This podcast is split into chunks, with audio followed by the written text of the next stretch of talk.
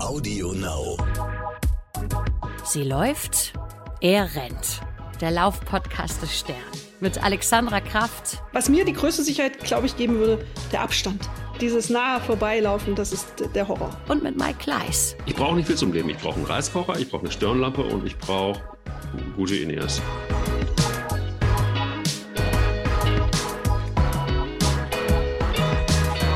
In der Regel zeichnen wir diesen Podcast ja morgens auf und nicht abends. Und eigentlich ist es so, dass ich auch morgen schon gelaufen bin. Ich weiß es gar nicht. Wir haben jetzt schon einige Folgen produziert, lieber Alex. Guten Morgen erstmal. Guten Morgen. Ja, wir haben einige Folgen morgens produziert. Das Aber ich stimmt. weiß nicht, ob du morgens oder abends läufst. Ich laufe ganz unterschiedlich. Also, ähm, ja, das ist, ich, ich bin Langschläferin. Hm. Ich brauche meine acht Stunden Schlaf. Und dann korrelieren immer nicht meine acht, acht Stunden Schlaf, korrelieren nicht immer mit meinen Terminen. Und dann muss ich das immer so ein bisschen rum, drumrum gruppieren. Ich laufe also auch manchmal erst so um zwölf. Ich laufe Oh. aber auch mal um acht. Also irgendwie so ein bisschen komisch. Und äh, wovon ist es abhängig? Erstens mal, dass ich meine acht Stunden geschlafen habe. Vorher kriegst du mich nicht aus dem Bett, weil ich dann Okay. ähm, auch das Gefühl habe, als Läuferin schlechter zu sein. Wir haben ja schon mal eine Folge über sch- ausreichend Schlaf gemacht. Ähm, Mhm. Ich schaffe es aber nicht immer so früh ins Bett zu gehen, dass es mit den acht Stunden Schlaf morgens um sieben schon erreicht ist. Ähm, ich äh, ich brauche mal, ich merke das. Ich merke das körperlich, dass ich dann nicht so gut äh, funktioniere. Sofort am nächsten Tag. Da bin ich super empfindlich. Und deswegen schiebe ich das immer so ein bisschen hin und her. Und dann habe ich einen Beruf, in dem Termine eben auch mal mit dem Ausland, ich habe relativ viele Interviews in den USA und die wollen dann morgens, eben wenn du in San Francisco sitzt, die telefonieren dann morgens ganz früh mit dir. Und dann passt das einfach nicht zusammen. Das ist äh, die Wahrheit dahinter. Und ähm, das entscheidet dann jeden Tag darüber, wann ich laufe. Und dann hat es auch was damit zu tun, das muss ich als Frau sagen, wann wird's hell? Wann ähm, geht die Sonne auf in Hamburg? Und wann gehe ich auf die Strecke? Morgens laufen oder abends laufen ist das Thema in dieser Episode. Und du hast gerade was angesprochen, was mir immer mal wieder über den Weg gelaufen ist, aber was ich jetzt in diesem Zusammenhang eher auf das Körperliche bezogen hätte oder auf das Mentale.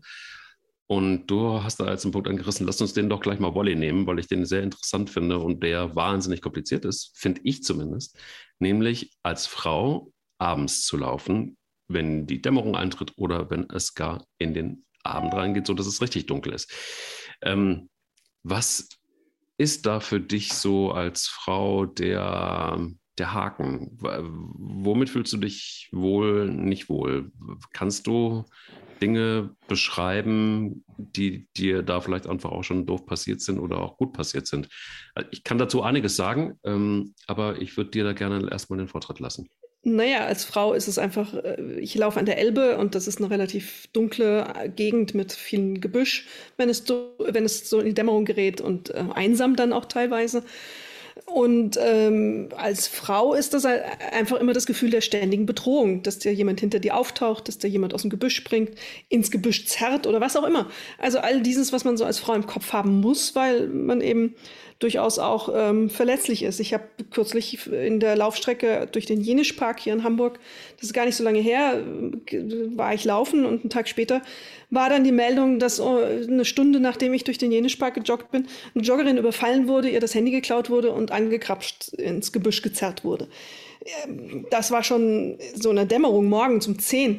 Äh, Also es sind einfach realistische Dinge, mit denen wir und reale Dinge, mit denen wir uns als Frau, eine Frau auseinandersetzen muss. Und das ist, glaube ich, noch ausgeprägter, als es eben für Männer der Fall ist, ähm, weil immer die sexuelle Komponente noch mit reinspielt. Äh, Und äh, umso einsamer es wird und umso schöner die Laufstrecke erstmal ist, weil sie einsam ist, umso unwohler fühlt man sich in solchen Witterungs- und Lichtverhältnissen. Da wird dann schon jemand, der von hinten angerannt kommt und du joggst und bist so in deinem Flow und dann kommt von hinten jemand, der vielleicht gar nicht das beachtet, dass du da irgendwie erschrecken könntest und läuft nah an dir vorbei. Das ist schon jedes Mal so, dass ich dann die Schultern hochziehe und denke, äh, was passiert jetzt? Greift er mich von hinten? Äh, schubst er mich oder was auch immer? Also das sind so Situationen, die ich glaube, als Mann nicht so intensiv erlebst wie als Frau. Du bist viel, viel, viel empfindlicher auf Geräusche, Bewegungen, du bist viel aufmerksamer. Das sind auch die Situationen, wenn es so dämmerig ist, wo ich dann eben nicht mit äh, Kopfhörern laufe und ähm, mich auf meine Umgebung konzentrieren muss. Und das strengt schon nochmal an und es macht auch Angst. Das ist nicht so entspannt. Gibt es irgendwie Möglichkeiten, die du für dich entdeckt hast, dich zu schützen, dir ein besseres Gefühl zu geben, ähm, vielleicht einfach auch gar nicht in solche Situationen rein gedanklich zu kommen? Gedanklich ist es schwierig, weil du immer wieder die Geschichten liest. Also ich habe ja, wie man weiß, äh, auch eine Zeit lang in den USA gelebt. Da ist auch dann mal eine Joggerin auf einer Strecke gar nicht weit von mir verschwunden und wurde Tage später tot gefunden. Das liest man, das nimmt man wahr und man versucht es zu verdrängen. Aber man liest es und ähm, das ist nicht schön. Das wird, dauert dann wieder vier, sechs, acht Wochen. Du als Frau musst du dir genauer überlegen, äh, wie du läufst und wo du läufst. Das sind dann so Entscheidungen. Die Auswahl der Route ist dann nicht immer offen. Also ähm, ich laufe dann zum Beispiel in der Dämmerung durch einen Park sicher nicht, das weiß ich schon, dass, weil da immer mal Zwischenfälle sind. Das fängt an mit Anpöbeln bis zu Ankrapschen und was es da alles gibt. Da, das machst du dann nicht. Das planst du dann anders, dann läufst du drumrum. Das ist zwar nicht die schönste Laufstrecke, aber ist so. Dann versuchst du vielleicht auch mal in Gruppen zu laufen. Das ist auch noch so eine Lösung, die du machen kannst, mit einer Freundin zu laufen. Ähm, und man lässt sich auch teilweise, also tracken, Strava oder was auch immer. Wenn man da, ähm, kann man ja seine, seine Location teilen. Das sind so Sachen, die man als Frau bedenkt und macht, um ein Sicherheitsgefühl zu bekommen. Manche Frauen, die ich kenne, nehmen auch Trillerpfeifen mit, um eben Hilfe holen zu können, durch das Geräusch oder zu verschrecken alleine schon. Mhm. Ähm, der Standard für eine Frau ist am, am Handy, diese Notfalltaste aktiviert zu haben, also schnell ans Handy kommen zu können und einfach auf diese Taste zu drücken. Und ähm, ja, was kann man, was macht man noch, um sich sicher zu fühlen? Die Stirnlampe, damit man seine Umgebung auch sieht. Und eben der Läufer, der dir entgegenkommt, nicht zur Bedrohung wird, sondern du siehst, da kommt ein anderer Läufer. Das sind so mhm. Sachen, die du als Frau machst, um dich besser zu fühlen äh, in solchen dämmerigen, einsamen Situationen. Durch den Wald laufen zum Beispiel ist für mich ganz, ganz schwierig.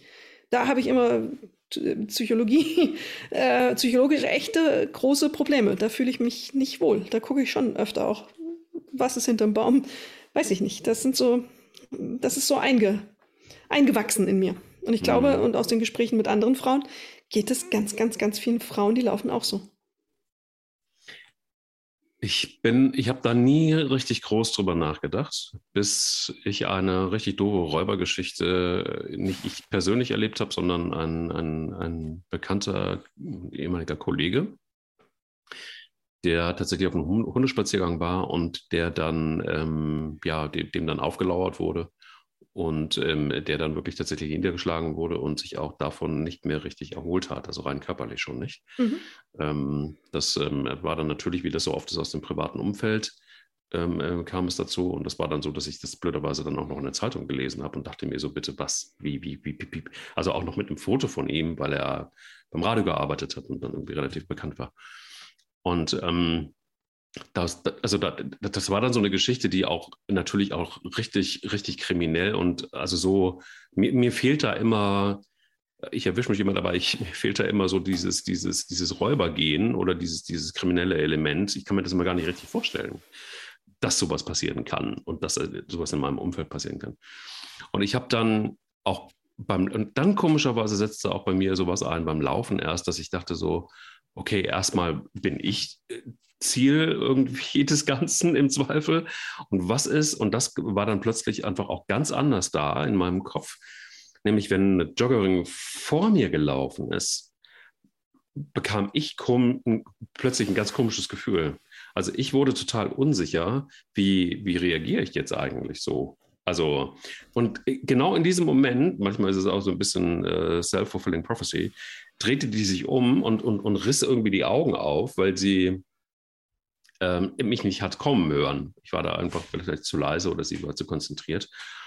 Und ähm, ich habe dann instinktiv einfach nur gesagt, hey, alles gut, alles gut, auch nur Läufer und ähm, äh, ich, ich, ich, will einfach nur an die vorbeilaufen. So, so. Mhm. Dann kommt dann plötzlich eine ganz komische, ungute Situation, die man selber gar nicht zu verantworten hat, sondern irgendwelche Vollhonks, die, ähm, auf die das einzahlt. Und natürlich dann logischerweise einfach auch, Gott sei Dank, die Berichte, weil ich glaube, man, es braucht die Berichte und die Aufmerksamkeit genau auf solche Fälle. Aber man selbst, also selbst als Mann ist man, also als Läufer an, einer Läuferin vorbeizulaufen oder dahinter zu laufen, muss man nicht mal überholen, ähm, das ist schon irgendwie was, wo ich bisher noch überhaupt keinen richtigen Weg gefunden habe, da rauszukommen. Ja, ist auch schwierig, aber stell dir vor, wie für die Frau davor es ist. Also dieses ähm, Gefühl, verfolgt zu werden, das setzt relativ schnell ein. Und ähm, in der Tat ist es das, was ich meinte, wenn einer nah an dir vorbeiläuft und nicht drüber nachdenkt, dass er nah an dir vorbeiläuft, sondern einfach in seinem Trott ist, das ist für eine Frau eine Bedrohung. Einfach in gewissen Situationen. Bei Tageslicht ist mir das wurscht. Also da äh, kann ich da locker mit leben. Aber wenn es so eine dämmerige Situation gerät, da werde ich dann schon nachhaltig nervös. Und deswegen ähm, bin ich immer froh über jeden Läufer, der einen weiten Bogen um mich rum macht. Also dieses, da, äh, das hilft mir schon mal ungemein.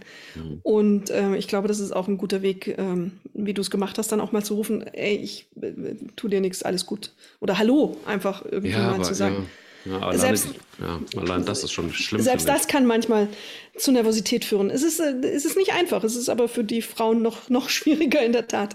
Ähm, ich habe da auch keine richtig gute Lösung. Ich kenne eine Frau im, ähm, aus dem Bekanntenkreis, die läuft sogar nur mit einem kleinen Messer in der Hand. Und das ist doch schlimm, also wenn es, wenn es sowas führt. Ähm, Sport soll ja Spaß machen und Laufen ist ja ein, ein toller Sport und es soll ja ähm, Spaß machen und kein Stress sein. Und wenn es dann zu so einem, zu so einem Verhältnis führt, dann ist irgendwas nicht in Ordnung.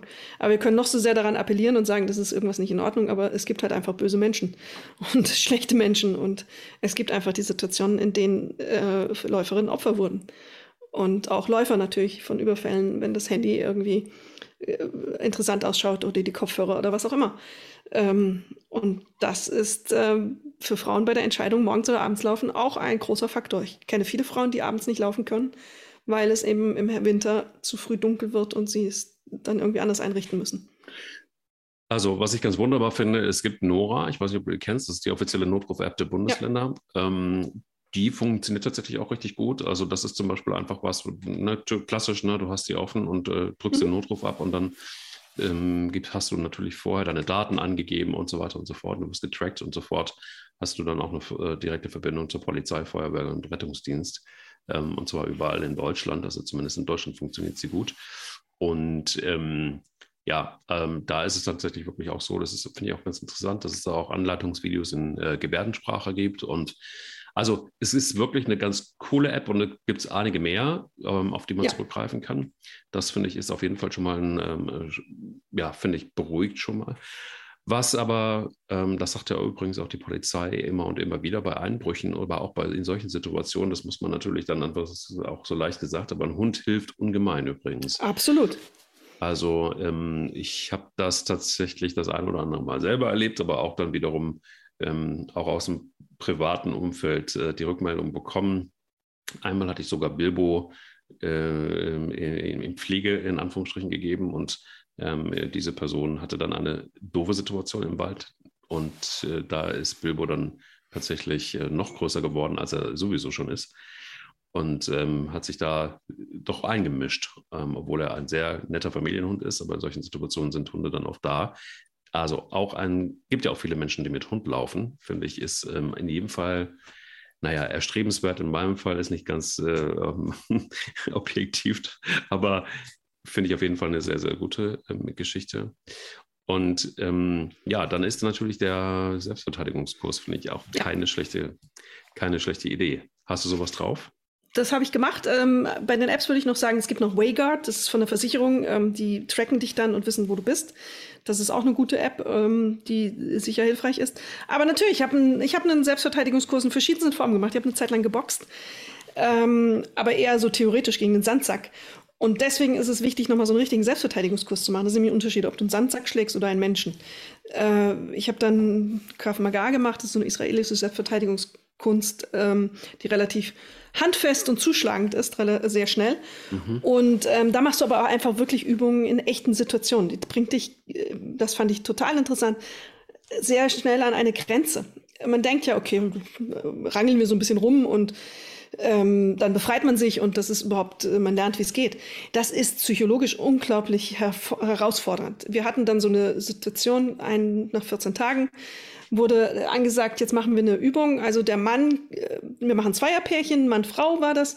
Und jetzt kommt ein Mensch, ein Mann in diesem Fall, den ich nicht kannte, der mir, den ich vor zwei Minuten vorher mal Hallo gesagt habe, der Tim hieß. Und jetzt machen wir eine Situation, der pinnt dich auf den Boden, also hält dich fest und du musst dich befreien. Ich zeige euch, wie es geht, theoretisch, und was ihr machen müsst, um da rauszukommen.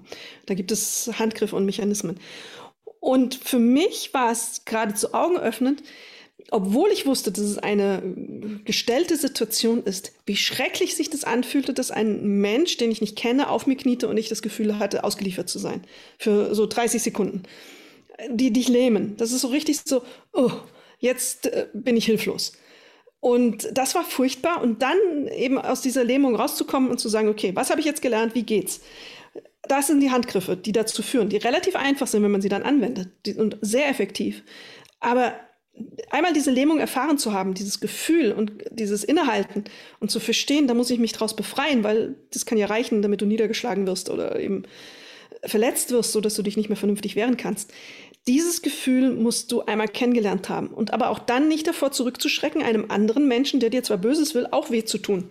Das ist auch nicht so einfach. Du musst ja dann eben zupacken, zutreten, zuschlagen oder was auch immer machen, um da wegzukommen. Und ähm, ich kann nur jeder Frau empfehlen, einmal so einen Kurs gemacht zu haben.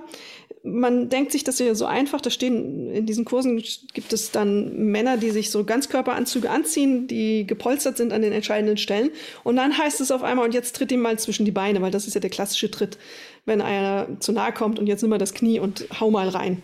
Das ist gar nicht so einfach. Erstens, die Wucht ähm, unterschätzt man, die man entwickeln muss da immer so ein bisschen locker und ähm, vielleicht selber das Gleichgewicht verlieren äh, und solche Dinge, das hat mich echt gefordert. Da habe ich ein paar Wochen gebraucht, das zu, ähm, wie soll man sagen, das so zu anzuwenden, dass ich es auch wirklich anwenden kann, so dass ich in einer solchen Situation rauskomme. Ich kann das nur jeder Frau, welchen Alters auch immer, empfehlen. Das ist eine großartige und wichtige Erfahrung und nimmt einem die, die, die Lähmung im besten Fall, die man erfährt, wenn man es nicht mal, niemals gemacht hat. Also tatsächlich sind wir in Deutschland an einem Punkt, wo wir als Frau ähm, und nur über solche Geschichten wirklich ähm, Sicherheit kriegen. Ist es so? Ob das jetzt so absolutistisch zu sagen ist, weiß ich nicht, aber es gibt naja. eine Tendenz dahin. Es gibt eine Tendenz dahin, natürlich. Also es sind Situationen, ähm, die, die als Frau, das geht mit einem einfachen Anrempeln auf der Straße los, im Vorbeigehen, wo Männer nicht zur Seite gehen und dann steigert sich das klar. Also natürlich, es scheint so zu sein, dass man sowas können sollte als Frau. Ja. Mhm. Ja, also ich finde, ähm, es nach wie vor wahnsinnig schwierig, damit umzugehen als Mann wiederum. Also ich glaube, da ist die offene Kommunikation wahrscheinlich das, das einzige Mittel, was, was uns zur Verfügung steht, wenn ja. wir auf der Strecke sind und, und, und, und wenn wir komische Blicke sehen oder um, ähm, auch ängstliche Blicke sehen. Und ich finde es übrigens einfach auch ähm, ganz gut, wenn man von hinten angelaufen kommt und sollte man wirklich überholen wollen, ähm, oder aber auch hinten dran bleiben, ähm, dann einfach irgendwie in irgendeiner Form irgendwas zu sagen oder zu kommunizieren, um da einfach auch ähm, äh, schon gleich irgendwie so diese, diese, diese merkwürdige, unausgesprochene, bis dahin dann aus, unausgesprochene Hürde zu nehmen, finde ich in jedem Fall keine, keine so schlechte Idee. Ähm, würde es dir helfen, wenn ich von hinten äh, ankommend sagen würde, ähm, hier ist ein Läufer und, und ich will nur an dir vorbei, alles gut, sorg dich nicht. Würde dir das helfen? Im, Im, zweiten Moment ja, im ersten Moment würde ich natürlich zucken, weil es spricht mich jemand an. Das ist ja auch oftmals so, Frauen werden ja oft angesprochen, Catcalling nennt man das in den USA, dieses Hinterherrufen und hey, was hast du für einen geilen Hintern, hey, äh, willst du mal vögeln oder so Sprüche gibt es ja ständig. Also das ist ja äh, weit verbreitet. Ähm, deswegen würde ich im ersten Moment zucken, weil ich denke, worauf läuft es jetzt wieder hinaus? Aber im zweiten Moment würde es mir vielleicht eine Sicherheit geben. Ja, klar. Was mir die größte Sicherheit, glaube ich, geben würde, der Abstand. Dieses nahe Vorbeilaufen, das ist der Horror. Also das heißt, ich müsste, um das richtig zu verstehen, ich müsste dann schon irgendwie, wie viel Meter müsste ich? Äh, Einfach so, dass du nicht auf Armlänge bist. Das würde mir schon reichen. Also dieses von hinten ransaugen und rechts überholen in deinem Windschatten. Das äh, machen manche ja, manche ja gerne. Ist dir, das schon, ähm, ja, ist dir das schon passiert? Auch in der De ja, Dämmerung? Ja, auch äh, in Dämmerung ganz häufig. Die, die denken darüber nicht nach. Die sind im Trott, die kommen in dem Tempo an, laufen natürlich dann auf, sind manchmal ein bisschen schneller, sicher ein bisschen schneller als ich. Das ist ja auch nicht so schwierig. Aber dann ähm, laufen sie auf und dann überholen sie erst. Und wenn das einfach, wenn die rechts schon die ganze, oder links, wo auch immer, auf welcher Seite ähm, schon frühzeitig ausscheren, dann wird es schon ein bisschen anders. Dann ist das nicht, dann habe ich nicht das Gefühl, sie können mich auf Armlänge erwischen. So mhm. dieser Griff von hinten in den Nacken, das ist äh, mein persönliches Problem. Da bin ich dann schon auf Krawall, da weiß ich schon, und jetzt würde ich den Schlag dahin setzen. Puh, ich, ich habe auch eine Freundin, die hat auch mal zugeschlagen in einer solchen Situation. Die hat das, die fand das, die hatte auch einen ähm, Kurs gemacht und dann kam jemand sehr nah an ihr vorbei und sie hat das irgendwie, ähm, war auf innerlich so eingestellt, das ist jetzt ein Problem. Die hat dem voll ein paar gelatscht, tat ihr sehr leid, aber ähm, gab auch keine schweren Verletzungen, aber war einfach so. Ja, die war so angespannt, für die war das eine Bedrohung in dem Moment. Also das darf man nicht unterschätzen. Ich will es jetzt auch nicht überdramatisieren, dass ich jetzt hysterisch wirke, aber es ist ein Thema für uns Frauen, natürlich. Ja, es, es ist total ein Thema. Ich glaube auch, dass man da irgendwie dann immer so ein bisschen, also ich hätte dann auch wieder so ein bisschen, das finde ich auch wieder schlimm, wenn wir dazu kommen, dass man als Läufer ähm, genau das, was du gerade skizziert hast, befürchten muss, dass in dem Moment, wo man irgendwo eine Frau überholt, dass man direkt irgendwie eine Eisenstange quer muntert. Ähm, das wiederum finde ich auch tatsächlich auch irgendwie komisch. Ähm, aber ich glaube, wir haben da jetzt ausreichend noch drüber gesprochen, bevor wir jetzt da festquatschen in, in, in negativen Worst-Case-Szenarien. Lass uns doch vielleicht nochmal äh, drüber sprechen. Ähm, gibt es aus der Sicht der Wissenschaft einen signifikanten Unterschied zwischen den Morgen- und zwischen dem Abend- oder gar Mittagszeitläufer? Nein, in der Wirkung nicht. Aber es ist ein bisschen die Frage, wie man es organisiert bekommt. Und das hat mit Nahrung, Nahrung zu tun ähm, wenn du eben läufst, brauchst du ja auch ein Energiemanagement. Ähm, um Leistung bringen zu können, brauchst du Energie. Und da ist Nahrung ein wichtiger Faktor. Und ähm, in der Mittagszeit, wenn du gerade dein Steak äh, verdrückt hast, dann nochmal laufen zu gehen, ist auch immer ein bisschen schwieriger, weil dein Körper eben in einer anderen, ähm, in einem anderen Zustand ist, als er eigentlich sein sollte, um laufen zu gehen. Und ähm, das muss man so ein bisschen drumherum gruppieren. Das ist ja auch schon beim Morgenslaufen die Frage. Mit Frühstück, ohne Frühstück. Und was frühstücke ich, wenn ich was frühstücke? Ähm, wie lange Abstand habe ich zum Frühstück? Ähm, trinke ich Kaffee? Trinke ich keinen Kaffee? Das sind ja alles Fragen, die sich dann ähm, damit verbinden. Und ähm, du hast es ja mal beschrieben, wenn du nachmittags, abends läufst, dass man so ein bisschen sich auch gehetzt fühlt aus dem Tag manchmal kommt und das so im Nacken hat. Ähm, auch das ist ein Faktor, der damit spielen kann. Es sind allerlei sehr persönliche Entscheidungen und Organisationsfragen, die du treffen musst, bevor du entscheidest, wann du laufen gehst. Ähm, auch wenn es eigentlich automatisch funktionieren sollte. Ähm, nüchtern Training hat aber auch mehrere Vorteile.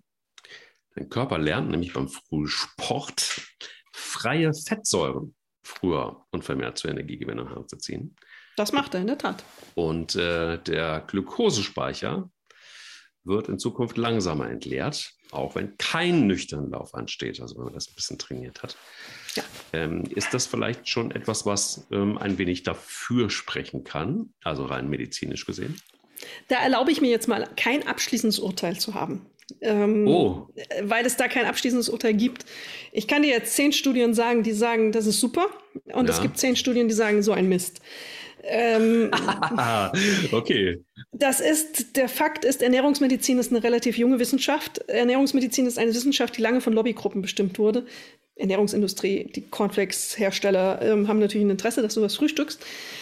Ähm, dann, äh, das ist so eine Gemengelage, in der es lange Zeit keine vernünftigen Studien gab oder neutrale Studien gab.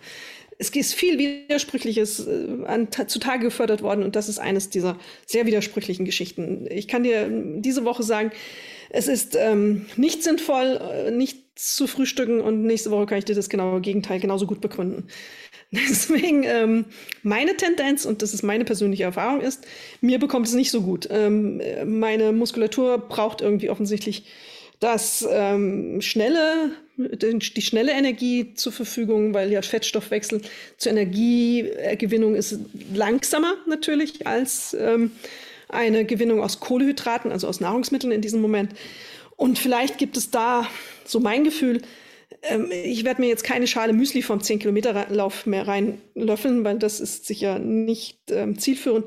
Aber vielleicht gibt es da ja ein Mittelding auch. Das sind dann Saftschorle, eine Banane kann es sein. Also irgendwie, dass man so ein bisschen Energie in den Körper gibt, die schnell verwertbar und schnell zur Verfügung steht. So ist mein Gefühl. Aber es gibt keine Studie, die das genau so belegt. Wie ist denn deine Erfahrung? Du läufst sicher gerne ohne Frühstück, würde ich mal tippen.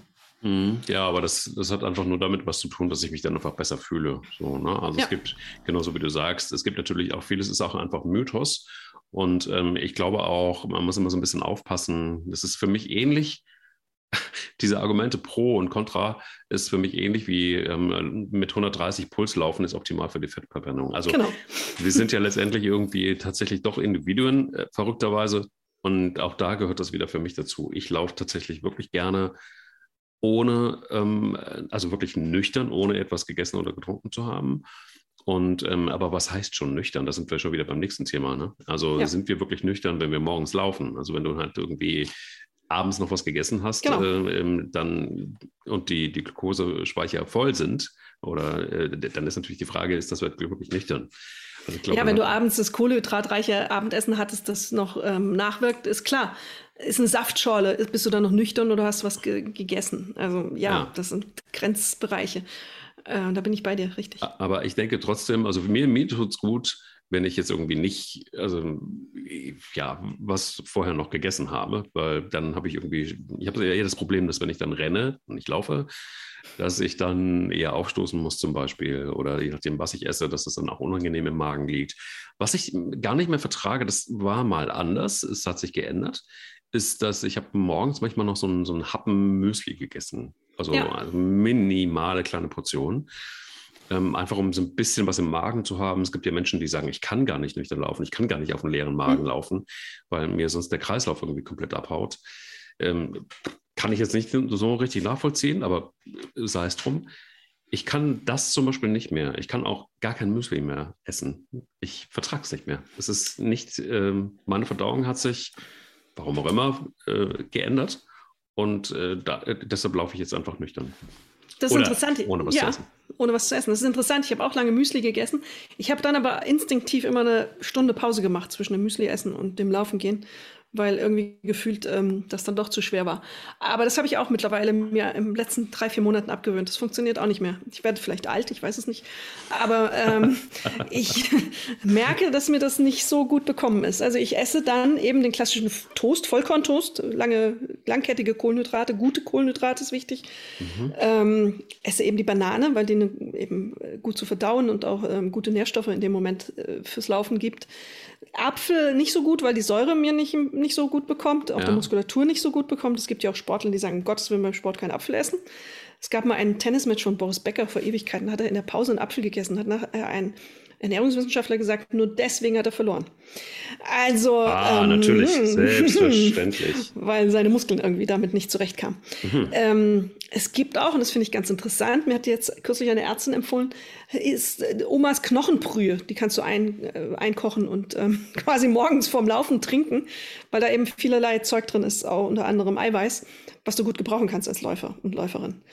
Ähm, mein Ding ist es jetzt nicht, morgens eine Knochenbrühe, so weiß ich nicht. Ja, genau, ich gucke dann auch so wie du. Ich bin mehr so der Toast und eine Banane, also Vollkorntoast, eine Banane. Hab's vielleicht einen kleinen Hauch Honig drüber, aber eigentlich auch nicht.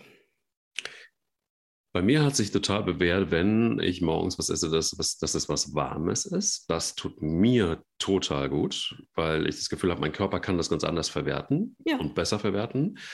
Und äh, was ich, ach, das war jetzt aber ein Zufall, es gab, ähm, äh, wir haben einen, einen neuen Reiskocher angeschafft. ein Reiskocher. Ein Reiskocher. Und ähm, tatsächlich, ich wollte immer einen Reiskocher haben. Und weil ich es satt hatte, dass dieser Reis irgendwie immer entweder zu körnig noch war oder zu matschig war oder Wasser nachkippen musstest oder übergelaufen ist, diese Reisbrühe auf dem Ceranfeld. Ich hatte keinen Bock mehr. Deshalb eben einfach der Reiskocher. Und der Reis war wirklich optimal. Also wer noch keinen Reiskocher hat, äh, www. Nein. Ähm, so, und dann war. war das ist jetzt ganz schwer. Das was? ist jetzt echt ganz schwer. Warum? Wegen des Reiskochers? Wegen des Reiskochers. Wegen des Reiskochers. Ja. Lass dich jetzt aber nicht von mir abhalten, weiterzureden. okay, du musst mich irgendwann mal darauf aufklären, was es ist. Naja, auf jeden Fall war in diesem Reiskocher ähm, vom Abend vorher noch etwas Reis übrig. Und ich hatte irgendwie morgens Hunger und ich habe mir ein bisschen Reis genommen und habe den gegessen. Kalten Reis. Und ähm, bei mir ist es so, dass, dass, dass bei Reis ist bei mir sofort so ein Sättigungsgefühl da. Also da brauchst du nicht so wahnsinnig viel. Und äh, das hat mir wahnsinnig gut getan wahnsinnig gut getan. Also ich, ich, ich, ich bin jetzt wirklich tatsächlich dabei, das mal auszuprobieren, ob ich jeden Morgen oder ob ich morgens vor dem Laufen, vor dem Sport, ähm, ein wenig Reis zu mir nehme. In den asiatischen Ländern ist das übrigens gang und gäbe. Ähm, da ist ein, in, in, in Korea zum Beispiel, Da essen die Menschen, ähm, ist das Grundnahrungsmittel Reis und Kimchi. Das heißt also, du hast wirklich genau diese Kombination. Der Kimchi ist in der Regel kalt, der Reis warm. Ähm, das machen die, es ist das, ja, das ist das, das koreanische Frühstück. Und wir wissen, dass die Koreaner teilweise auch wirklich sehr, sehr gute Sportler sind. Ich bin jetzt gleich wieder Spielverderberin. Ähm, oh, aber nur, nur in, in Teilen. Also Reis finde ich äh, grundsätzlich gut, aber bitte keinen aufgewärmten Reis oder warm gehaltenen Reis. Nee, der war kalt. Der war kalt. Sehr gut. Weil ich habe mal eine lange, ähm, wobei kalt ist auch, könnte auch ein Problem sein. Ja? Ich sage gleich warum. Ich habe mal eine lange Diagnose, wir haben diese Kolumne Diagnose und da habe ich mit einem Arzt gesprochen, mit einer Patientin, die offensichtlich schwer erkrankt und verwirrt war.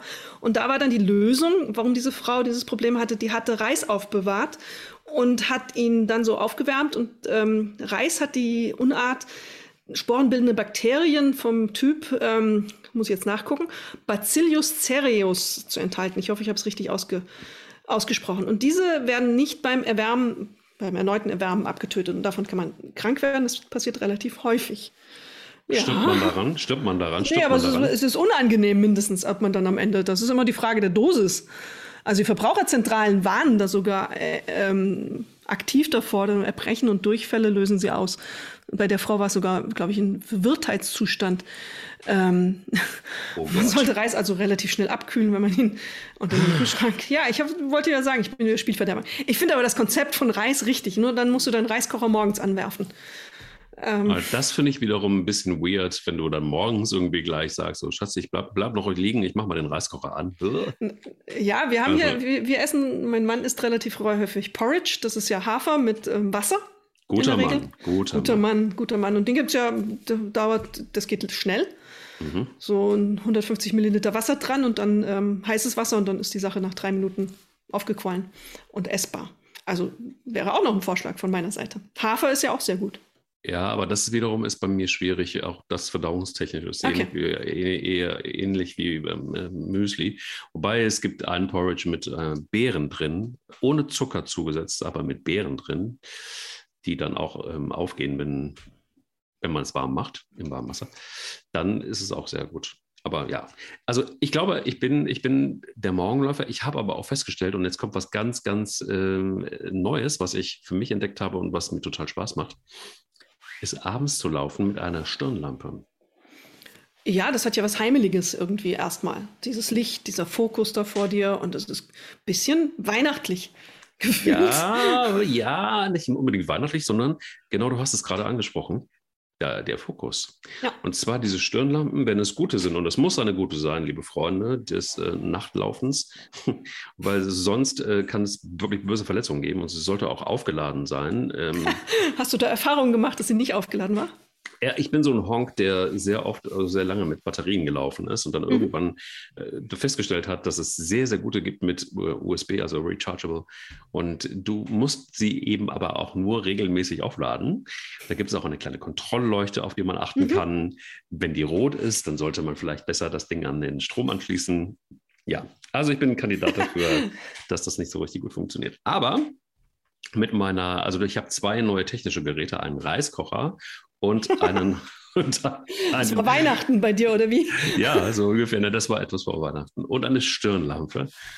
Und dieser Fokus, und darauf will ich eigentlich hinaus, das ist wirklich was total Geniales und Geiles. Also man, selbst wenn man läuft, hat man das Gefühl, man rennt im Dunkeln, weil das so, dieser Kegel so ist, dass du dein, deine eigene Geschwindigkeit anders empfindest. Also man hat das Gefühl, man läuft wahnsinnig schnell, was, was schon auch motivierend sein kann auch wenn man langsam läuft. Und auf der anderen Seite eben wirklich so dieses, dieses und, und, und dann noch Kopfhörer, das ist das dritte Utensil, das ich mir noch neu angeschafft habe, ein, nämlich äh, In-Ears, die funktionieren, die auch hängen bleiben im Ohr, anstatt irgendwie rauszufallen. Und, und, und in, dieser, in diesem Fokus zu laufen, mit einer Stirnlampe, in diesem Kegel, du hast nur diesen, diesen, diesen ausgeleuchteten Bereich, du hast einen Podcast oder irgendwie Musik, die du hörst und du bist plötzlich in einem Meditationstunnel, im wahrsten Sinne des Wortes, und hast doch das Gefühl, du läufst ein bisschen schneller. Das ist toll. Okay, das Glück des Mike Kleiss. Ja, voll. Kannst ich merke die Begeisterung, das ist ja ähm, Wahnsinn. Ich brauche nicht viel zum Leben. Ich brauche einen Reiskocher, ich brauche eine Stirnlampe und ich brauche gute Ineas. Dann okay. kann ich auch abends laufen. Dann geht das. Mittags ja, bin abends, ich eine totale Flasche. Mittags, äh, da verpasse ich immer den Moment, wo das mit dem vollen Bauch und dem leeren Bauch einigermaßen ausgeglichen ist, sodass ich laufen gehen kann. Entweder ich habe zu viel im Bauch, weil man ja mittags eher dann doch die Hauptmahlzeit zu sich nimmt, oder ich bin irgendwie in diesem Hungerast und dann funktioniert es auch nicht. Ähm, und abends, nachmittags, ja, das habe ich früher gemacht, bevor ich ein Kind hatte. Und dann war irgendwann mein Rhythmus eben nachmittags Kindergarten abholen, Schule, Ende. Und ähm, dann bin ich nicht mehr laufen gegangen. Und ähm, habe das auf morgens verlegt. Und jetzt fällt, merke ich, dass mir nachmittags auch schwer fällt, weil ich dann oftmals ähm, zu schnell laufe. Ganz kurios. Ähm, vielleicht, weil mir der Tag dann so irgendwie im Nacken sitzt ein bisschen. Andererseits sollte es mich ja entspannen. Ähm, da muss ich noch ein bisschen ausprobieren, ob ich wieder ins Abendlaufen komme. Sohn ist ausgezogen, jetzt kann ich das wieder. Jetzt sitzt hier keiner und wartet darauf zu entertainen. Ähm, das ist ganz komisch. Die Wahrnehmung ist nämlich irgendwie bei mir auch so, dass ich habe mir jetzt eine, eine neue Fitness-App runtergeladen, um die mal ja. zu testen, um zu gucken. Ähm, und einfach, ähm, so wie ich gerne trainiere, nämlich mit Dumbbells, also mit, mit äh, Kurzhantel. Und ähm, das ist etwas, was, was gut funktioniert in der Mittagspause. Mhm. Wohingegen ein Mittagslauf setzt mich total unter Druck. Weil dann muss ich, ich weiß ganz genau, ich will den Lauf machen und ich will dann aber auch noch duschen. Und das alles braucht anderthalb Stunden, wenn es gut läuft. Mhm. Und diese anderthalb Stunden sind für mich manchmal gar nicht so richtig kalkulierbar. Also irgendwie habe ich, ich habe irgendwie ständig irgendwie, genauso wie du, irgendwas im Kreuz. Ja. In der Mittagspause gehe ich lieber mit den Hunden spazieren. Das ist für mich erholsamer. Da habe ich irgendwie komisch, oder? Also ja, aber es ist in der Tat auch so, dass ich eher sage, jetzt gehe ich noch mal eine Runde spazieren mittags, als dass ich sage, jetzt gehe ich eine Runde laufen.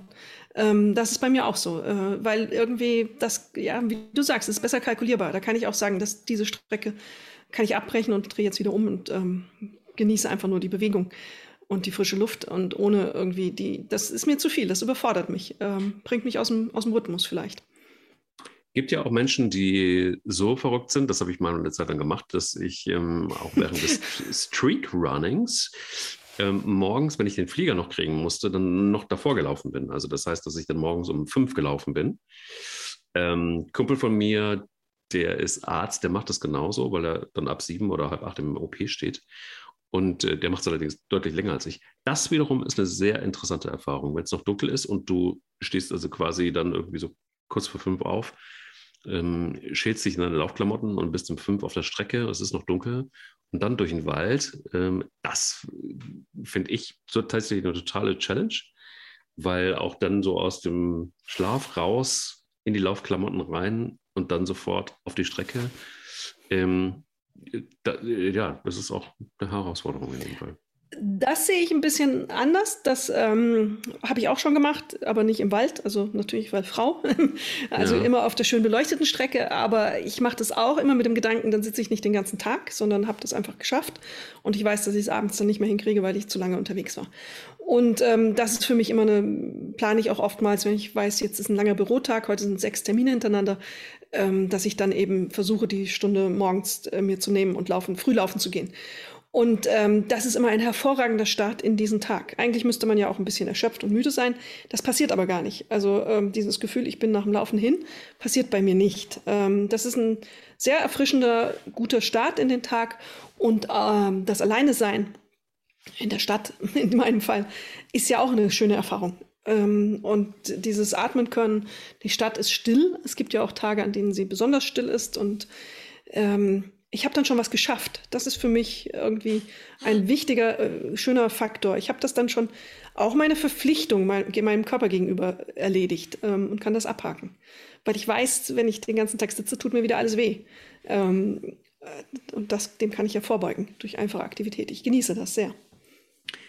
Ich würde aber gerne nochmal auf einen, also ich würde gerne nochmal so auf den Punkt Mythos oder Wahrheit hinaus. Oh, oh. Ähm, ja, wenn wir jetzt nochmal über die Wissenschaft sprechen, und dafür bist du als Wissenschaftsredakteurin des Stern ja nun hier. Was ist wirklich Mythos, wenn es darum geht, morgens und abends zu laufen? Also zum Beispiel Fettverbrennung. Also, äh, also der Fettburner zum Beispiel, ne? nüchtern Training als idealer Fettburner, geht es nicht am Ende des Tages in Wahrheit nur darum, äh, einfach Kalorien zu verbrauchen und mehr als man isst? Absolut. Also Mythos. Also dieser, Fett, diese, dieser Fettburner-Geschichten, die sind nicht ausreichend untersucht, aber die Tendenz geht in Richtung Mythos. Also man äh, nimmt da irgendwas immer an und sagt, das ist jetzt die Annahme. Und ähm, diese Studien sind unglaublich schwierig zu machen, weil ja eine Ernährung nicht nur in einem luftleeren Raum stattfindet und eine Fettverbrennung auch nicht. Dein gesamter Lebenswandel, dein gesamter Lebensstil müsste ja vereinheitlicht werden, um sehen zu können in einer Gruppe, weiß ich nicht, von 20.000 Menschen oder 1.000 Menschen, ähm, wie das sich auswirkt darauf. Und ähm, das macht kein Mensch, weil das einfach unglaublich aufwendig ist. Das ist nicht finanzierbar und nicht darstellbar. Du kannst das ja mit Menschen auch nicht machen. Zwar ein Jahr lang irgendwie immer wieder dasselbe ähm, in einer großen Gruppe das, da, da, passieren dann Dinge wie, wie war mein Job, was, was habe ich getrunken, wie war mein Alltag, wie viel Stress hatte ich. All diese Dinge spielen da ja auch rein. Und die kannst du nicht rausisolieren. Deswegen ist es unglaublich schwer, diese Studien aussagekräftig zu machen. Und derzeit ist die Tendenz, es ist eher ein Mythos, diese ähm, Art mit der Fettverbrennung, was du gerade sagtest. Das heißt auch, dass grundsätzlich, selbst wenn du jetzt sagst, es gibt äh, ewig viele Studien, es gibt keine Überschneidungsmengen, wo man jetzt sagen könnte, ja, die Tendenz geht eher zum Richtung Abendlaufen oder Richtung Morgenlaufen, wenn man abnehmen will. Oder Nein. ist der Körper eher leistungsfähiger morgens als abends, wenn du, wenn du denn zum Beispiel auf einen Marathon trainieren willst oder auf einen Halbmarathon? Soweit ich es weiß, gibt es das nicht. Ich glaube, es gibt da keine Aussage, die äh, für alle universal gültig äh, sein könnte. Ähm, es ist eine absolut individuelle Geschichte und ist, jeder Stoffwechsel ist anders. Wir sind uns ja noch nicht mal einig darüber, wie sich der Stoffwechsel verändert im Laufe des Lebens. Da äh, haben wir Jahrzehnte andere Sachen angenommen, als es jetzt auf einmal heißt. Das ist ein irre komplexes Feld und ähm, da muss noch viel Forschung betrieben werden, bevor es da eine richtige Aussage gibt. Mein Richtschnur ist, wie bekommt es mir? Ich merke das ja. Ich merke ja, und du siehst es ja auch an deinen, du hast ja deine Uhr, du siehst es an deinen Auswertungen. Für dich ähm, spezifisch äh, kannst du das rausfinden. Und am Ende kann es sogar sein, dass diese Wissenschaft äh, sagen wird, es gibt keine universelle Lösung für alle. Es ist so individuell wie ein Fingerabdruck. Das sagt man mittlerweile in der Ernährung auch, dass es die Tendenz äh, hingeht äh, in die Richtung, es gibt ein paar Grundregeln, dass uns Pflanzen und ähm, Obst ganz gut tun und Fleisch und diese Dinge eben nicht. Aber darüber hinaus kann es so individuell wie ein Fingerabdruck sein, wie gut Ernährung uns bekommt. Da gibt es mittlerweile ganz viele, die für sich auch gerade mal ausprobieren, wie Nahrungsmittel so auf ihren Blutzucker wirken. Die haben diese Blutzuckermesser mittlerweile, kann man die ja so ähm, am Arm tragen auf eine längere Zeit und dann werden die Daten übermittelt aufs Handy, auf eine App. Und selbst da sieht man, wie unterschiedlich Menschen auf Nahrungsmittel reagieren. Der eine, dessen Blutzuckerspiegel steigt überhaupt nicht an, bei Cashewnüssen zum Beispiel. Beim nächsten geht es durch die Decke. Ähm, das ist total schwierig, da eine einheitliche Aussage zu treffen. Findet es ist wirklich, es tut mir leid, das sagen zu müssen, aber äh, beim Sport, wann Sport uns am besten bekommt und wann wir am leistungsfähigsten sind, muss man für sich selber am besten herausfinden. Es muss auch in den Tag passen. Also ich kann noch so sehr sagen, es ist toll, wenn man am Morgen läuft, aber es passt nun überhaupt nicht zu meinem Tag. Dann hilft es ja hm. nichts. Ja, lustigerweise habe ich ähm, das, wo du sagst, äh, fällt mir gerade spontan ein, ich habe ein Riesenproblem oft mit Medikamenten. Ja. Ich brauche wahnsinnig viel, bis was ankommt. Also ja, es ist eine Stoffwechselfrage dann. Ne, also es ist irgendwie, ich, keine Ahnung, da wo irgendwie andere bei einer Aspirin irgendwie schon im Himmel schweben, brauche ich zwei, damit ich was merke. Ja, das ist eine Verstoffwechslung. Ähm, ich meine, ich kenne Fälle, die beim Zahnarzt nach 20 Minuten jaulen, wenn sie eine Spritze bekommen haben, da der Körper das schon verstoffwechselt. Andere liegen da eine Stunde und zucken nicht einmal. Also ähm, ja, das, was passiert im Stoffwechsel? Welche Rezeptoren werden angesprochen? Alles dieses, das ist auch wieder unglaublich komplex. Wichtig finde ich aber eines in dem Zusammenhang, und ich glaube, das ist in, ähm, vielleicht einfach auch, ja, hat natürlich auch was mit morgens und abends am Ende dann doch, finde ich, zu tun, nämlich ähm, nochmal mehr in sich reinzuhören, wenn notwendig, aber auch über, über ein technisches Hilfsmittel wie eine Uhr, ähm, einfach mal genau zu erfassen, wann bin ich denn auf welche Art und Weise lang, ja, leistungsfähig oder beziehungsweise wo steht mein Körper im Moment gerade?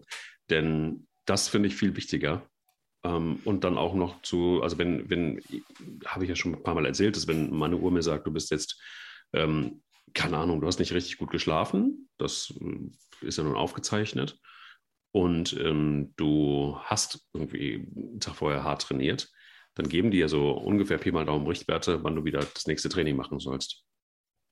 Und wenn man sich da so ein bisschen dran hält, dann äh, stellt man erschreckenderweise fest, dass es leider auch noch sehr recht präzise ist manchmal. Wenn man nämlich das äh, ignoriert, äh, kriegt man manchmal die, die, die, Quittung. Und das ist zum Beispiel was, was ich äh, sagen kann, dass ich äh, bei solchen Hinweisen, wenn ich auf sie achte, dann schon auch morgens eher in der Lage bin, Sport zu machen. Ja, äh, aber auch das ist wieder von so vielen Faktoren abhängig. Das hängt ja auch davon ab, wie hast du nach der, in der Nacht, nachdem du den Sport getrieben hast, geschlafen. Hast du tief und gut geschlafen oder hast du, aus, weil du Stress im Büro hattest, unruhig geschlafen? Auch das beeinflusst deine Leistungsfähigkeit am nächsten Tag. Und das meinte ich damit, es kann am Ende so individuell wie ein Fingerabdruck sein.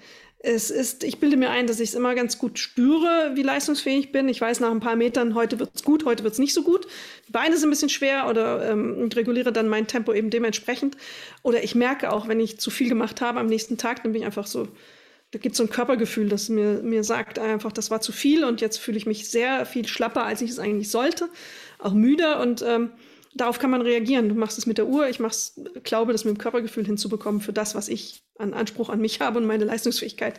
Ähm, ja, das, das, das, muss man rausfinden. Ähm, das ist absolut richtig äh, zu sagen, das kann mir keiner vorgeben. Das kann für 100 Leute so funktionieren. Es, es gibt den einen, für den es dann überhaupt nicht funktioniert. Und wenn du derjenige bist, dann ähm, ist das auch okay. Das ähm, gibt kein, kein Patentrezept.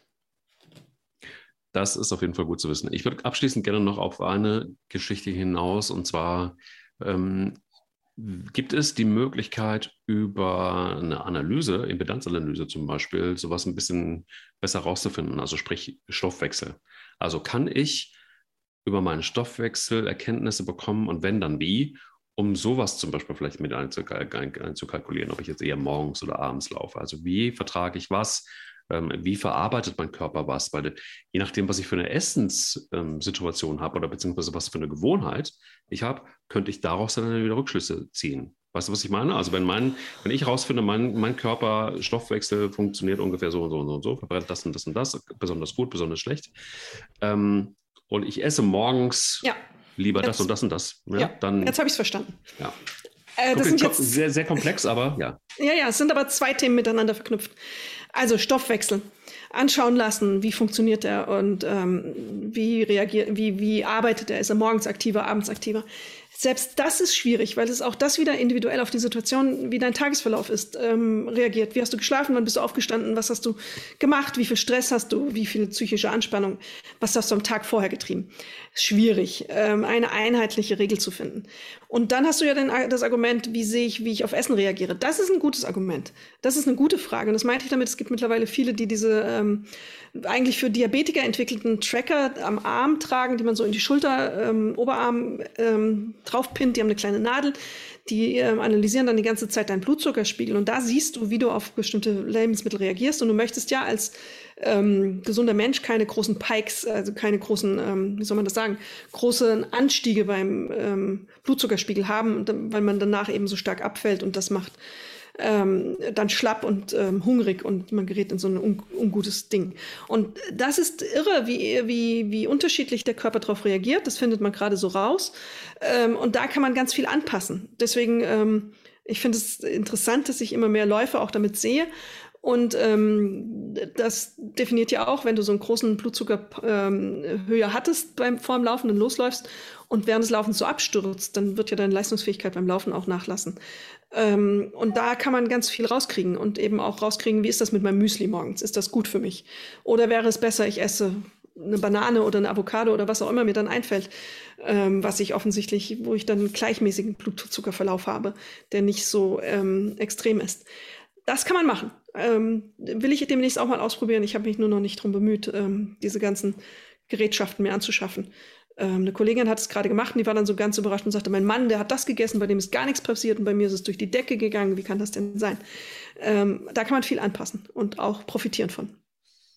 Super spannend, ist natürlich dann auch wieder sehr komplex insofern, als dass wenn man da in die Tiefe geht, dann ähm, braucht es dann halt einfach auch die Spezialisten. Manchmal finde ich es aber auch gar nicht so doof. Also es gibt ja ähm, das vielleicht noch abschließend. Es gibt ja Menschen, die keine Ahnung, eine Histaminintoleranz ja. haben. Oder es gibt Menschen, die eine besondere Ernährung brauchen. Das dauert aber eine Zeit lang, bis man herausgefunden hat, ja. was fehlt denen eigentlich. Ne? Also ja, so ein bisschen, das finde ich aber auch, läuft so ein bisschen unter Marketing. Äh, plötzlich sind ja alle Menschen irgendwie, haben, äh, müssen glutenfrei äh, sich ernähren. Ähm, also ich bin da auch immer sehr vorsichtig. Nur interessant wird es trotzdem, weil manchmal sind Menschen ja über einen längeren Zeitraum nicht richtig fit, nicht richtig gut, ja. Äh, fühlen sich nicht richtig gut. Und dann in die Tiefe zu gehen und zu überlegen, so, okay, wie kann man rausfinden, was ist los mit meinem Stoffwechsel? Ähm, was ist da eigentlich nicht in, in, in der Balance? Ernähre ich mich vielleicht einfach für meinen Körper total falsch oder sagen wir mal nicht optimal? Ähm, übrigens wäre vielleicht auch mal gar kein äh, so schlechtes Thema für unseren Podcast. Ja.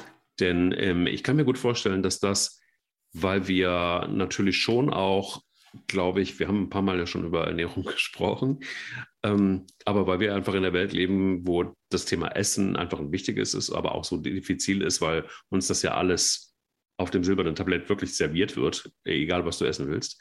Aber was ist wirklich gut für uns? Und das rauszukriegen, und das könnte ich mir dann schon vorstellen, hat auch unmittelbar mit dem Laufen zu tun oder mit der Leistungsfähigkeit zu tun. Finde ich schon spannend. Und welche Mittel gibt es dafür? Was kann ich, wie kann ich das rausfinden überhaupt? Ich kann dir sagen, ich wüsste es gar nicht. Also, ich habe keine Ahnung, Blutanalyse, whatever. Ja, Blutanalyse erstmal. Also Mikronährstoffe anschauen lassen, was ist im Blut enthalten, was fehlt, was, was könnte man zugeben, was könnte man ergänzen. Das ist ein total spannendes Thema, weil das ja auch nicht alles so nach dem Motto, ich nehme jetzt ein Pulver und dann ist das in meinem Blut auch wieder sofort so verarbeitet und an, äh, vorhanden, wie es notwendig ist. Das ist ein ein, ein sehr, sehr spannendes Thema. Proteine ist ja auch ein großes Thema. Die Leute trinken ja alle diese Proteinshakes im Augenblick. Ist das eigentlich gesund oder ähm, übertreiben wir es da? Sollten wir zwingend auf die Liste der Themen nehmen und mal erklären, wie es mhm. funktioniert. Das würde jetzt den Rahmen der Folge sprengen, weil wir jetzt schon sehr gut über sehr viele Themen geredet haben heute. Ich habe deinen Hinweis verstanden. Nein, so warst du gar nicht. Um Gottes Willen. Ich würde gerne noch mit dir über deinen Reiskocher reden. Ja, über meinen Reiskocher, über meine Stirnlampe und über meine Kopfhörer. Kopfhörer, ja. ja. Ich habe auch sehr schöne Kopfhörer. Ja? Ja. Stimmt, die stehen dir auch gut. Nicht Aber die. Nicht. Ich habe sie in, die in ihr Kopfhörer, Mensch. Die habe ich auch schon mal in der Waschmaschine mitgewaschen. Ja, und funktionieren noch? Ja, ich bin auch schon mal mit dem Fahrrad drüber gefahren. Das geht alles. Was? Ja, das halten die aus. Ich sag dir nachher, welche es sind. Ja, vielen Dank. Das, das, das musst du unbedingt sagen. Ähm, ja, für alle anderen, ähm, probiert es weiter aus. Nein. Danke erstmal dafür. Ähm, ich werde weiter morgens laufen, glaube ich. Und vielleicht mache ich jetzt aber auch einen Mittagslauf. Vielleicht probiere ich es mal wieder. Ich habe es schon lange nicht mehr probiert. Und ich probiere das mal mit dem Messgerät und dann reden wir wieder. Sehr gut. Bis nächste Woche. Bis nächste Woche. Tschüss. Tschüss. Sie läuft, er rennt. Der Laufpodcast des Stern. Mit Alexandra Kraft und mit Mike Kleiss.